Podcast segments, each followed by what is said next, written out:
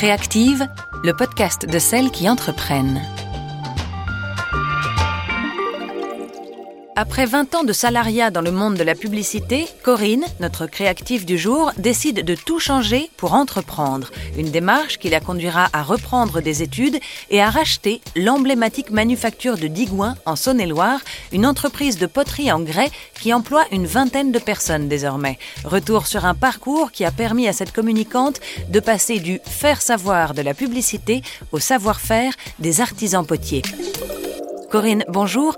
Racontez-nous l'histoire de votre reconversion. Avant la manufacture de Digoin, j'étais une salariée dans la communication et le marketing, dans un grand groupe où je faisais beaucoup de conseils. Voilà, j'ai œuvré pendant plus de 20 ans avec beaucoup de plaisir. Et puis, euh, bah, au bout de 20 ans, je pense que c'était à la fois euh, un questionnement personnel, parce que j'ai fait une pause, parce que euh, nous avons adopté un petit garçon. Donc ça m'a permis aussi de prendre du recul par rapport à mon métier et donc, euh, voilà, je me suis posée, j'ai fait un bilan de compétences pour faire un peu un état des lieux de où j'étais, où je voulais aller. Je voulais plutôt être sur un poste créatif. Et donc, euh, voilà, le bilan de compétences m'a, m'a conforté en fait dans ma décision d'occuper un poste euh, plutôt dans, pour une marque française de l'art de vivre comme responsable de collection. Et qu'est-ce qui vous a fait basculer vers l'entrepreneuriat? Alors, en fait, euh, quand vous êtes pendant 20 ans en poste, hein, que euh, ben voilà, hein, votre CV n'est pas à jour, que euh, vous vous êtes jamais remis en question, en fait, il y a beaucoup de, doutes qui s'installent. Vous êtes rentré dans un, système de, routine. Malgré tout, vous faites bien votre job, tout se passe bien. pourquoi changer à la limite hein mais si vous ne trouvez plus de satisfaction, je pense qu'à un moment donné, oui, il faut se poser les bonnes questions. Et c'était quand même un grand saut dans l'inconnu. Et en fait, pour moi, il était inenvisageable de faire ce grand saut sans un accompagnement. Ce cheminement m'a aussi permis de me dire, bah voilà, demain, je vais faire ça. Je vais créer ou reprendre une entreprise, plutôt dans l'art de vivre. Je savais que, vu mon âge, postuler en tant que salarié, ça allait être très compliqué. Et puis j'avais peut-être aussi envie de cette liberté.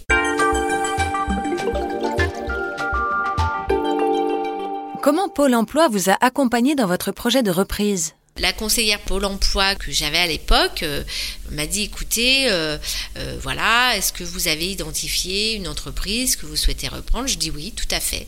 J'ai identifié une entreprise. Je, suis même allée voir le, la personne en fait hein, qui souhaite céder son entreprise. Alors je sais où je veux aller pour cette entreprise. J'ai commencé à, à, élaborer mon business plan et donc c'est là où elle m'a accompagnée en cherchant une formation euh, que je pouvais suivre, en fait, parce que bon, certes, j'avais l'entreprise que je voulais reprendre, il fallait maintenant que je fasse ce business plan. Et elle m'a dit, ben écoutez, il faut euh, euh, que je vous trouve une formation, donc c'est ce qu'elle a fait. voilà, donc c'est une formation de, deux mois et demi. bon, alors moi, c'est un projet d'envergure, donc pour un projet de reprise, deux mois et demi, c'est peu, mais ça m'a permis en tout cas de, de poser les fondements de ma réflexion. Et dans le cadre de cette formation, vous rencontrez votre premier associé. En fait, j'ai rencontré une femme extraordinaire qui me dit écoutez voilà j'ai une question à vous poser euh, mais c'est en dehors voilà, de votre accompagnement. Je trouve que votre projet est juste fantastique et je voudrais investir dans votre projet. Et en fait ça a été ma première associée. Et puis en fait après bah, j'ai continué mon business plan. J'en ai beaucoup parlé autour de moi et puis en fait, de fil en aiguille, j'ai euh, des gens qui ont adhéré à mon projet, qui ont partagé mes valeurs. Et donc, euh, j'ai pu reprendre l'entreprise en juillet 2014.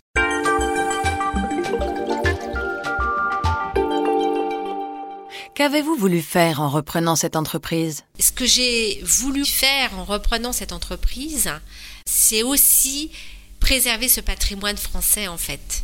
Et c'est aussi le faire renaître et le faire revivre mais pour lui donner une nouvelle dimension et continuer cette histoire. Et surtout, on était sur euh, plutôt des usages à caractère professionnel. Et en fait, aujourd'hui, là où on se positionne, c'est vraiment plutôt sur du haut de gamme, c'est vraiment sur des collections destinées au grand public. Qu'est-ce qui vous a semblé difficile dans votre reconversion? Je pense qu'aujourd'hui, on est dans des dictates qui sont euh, difficiles à faire bouger. Et je pense que voilà, les gens sont, sont dans un espèce de formatage. Et, quand on est un petit peu euh, ben, en parallèle euh, de ça, je pense que les gens ont du mal à se projeter. Mais moi, ma projection, elle était très claire. J'avais la vision des choses, je savais où je voulais aller, j'avais identifié le potentiel de cette entreprise. Donc euh, voilà.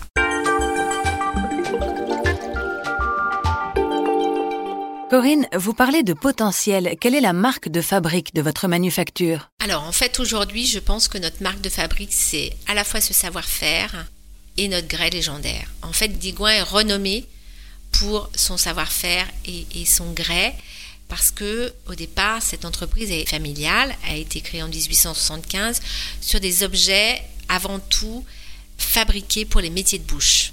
Donc il y a toute une histoire liée à ça et puis des objets du quotidien qui étaient dans toutes les familles françaises, c'est-à-dire qu'aujourd'hui, tout le monde connaît les vinaigriers, connaît euh, les pots à graisse dans lesquels les gens avant euh, faisaient leurs conserves, euh, connaissent les boîtes cylindriques qui étaient destinées à faire les conserves de cornichons.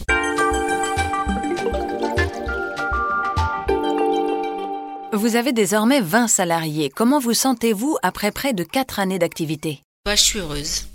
Je suis heureuse et je suis fière. Ça va être peut-être très patriote, mais je suis fière pour mon pays en fait. La France et la région et le territoire.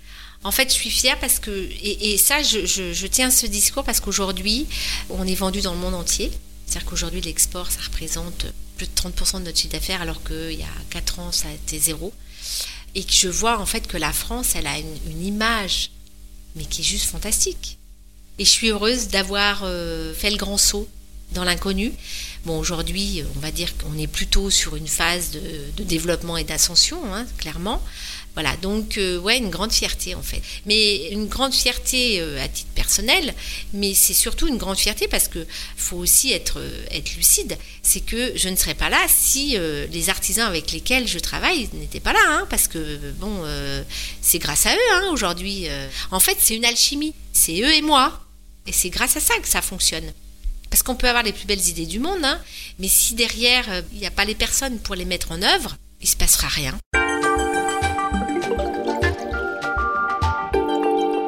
Un conseil à toutes celles qui veulent créer ou reprendre une entreprise? Alors, surtout gardez confiance en vous, en vos idées, en votre projet. Je trouve que de créer une entreprise en France, c'est merveilleux, mais vraiment merveilleux. Et je pense qu'on a besoin vraiment de créer des choses. Et ça, faut ne rien vous interdire, vraiment. Même si après vous êtes obligé, d'un point de vue purement pragmatique et factuel, vous êtes obligé, voilà, de revoir peut-être certaines ambitions à la baisse.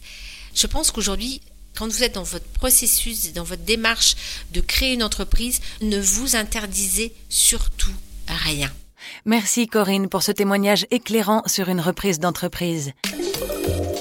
Si vous souhaitez réécouter ce podcast ou découvrir d'autres parcours de créatrices d'entreprise passés par Pôle Emploi, rendez-vous sur pôle-emploi.fr, rubrique Je crée ou reprends une entreprise ou sur les plateformes de téléchargement en ligne. Vous êtes demandeuse d'emploi et vous avez l'envie d'entreprendre, alors n'hésitez pas à vous rapprocher de votre conseiller ou de votre conseillère afin de réfléchir à l'opportunité de créer votre activité. Les services de Pôle Emploi sont là pour vous aider. Créative, le podcast de celles qui entreprennent.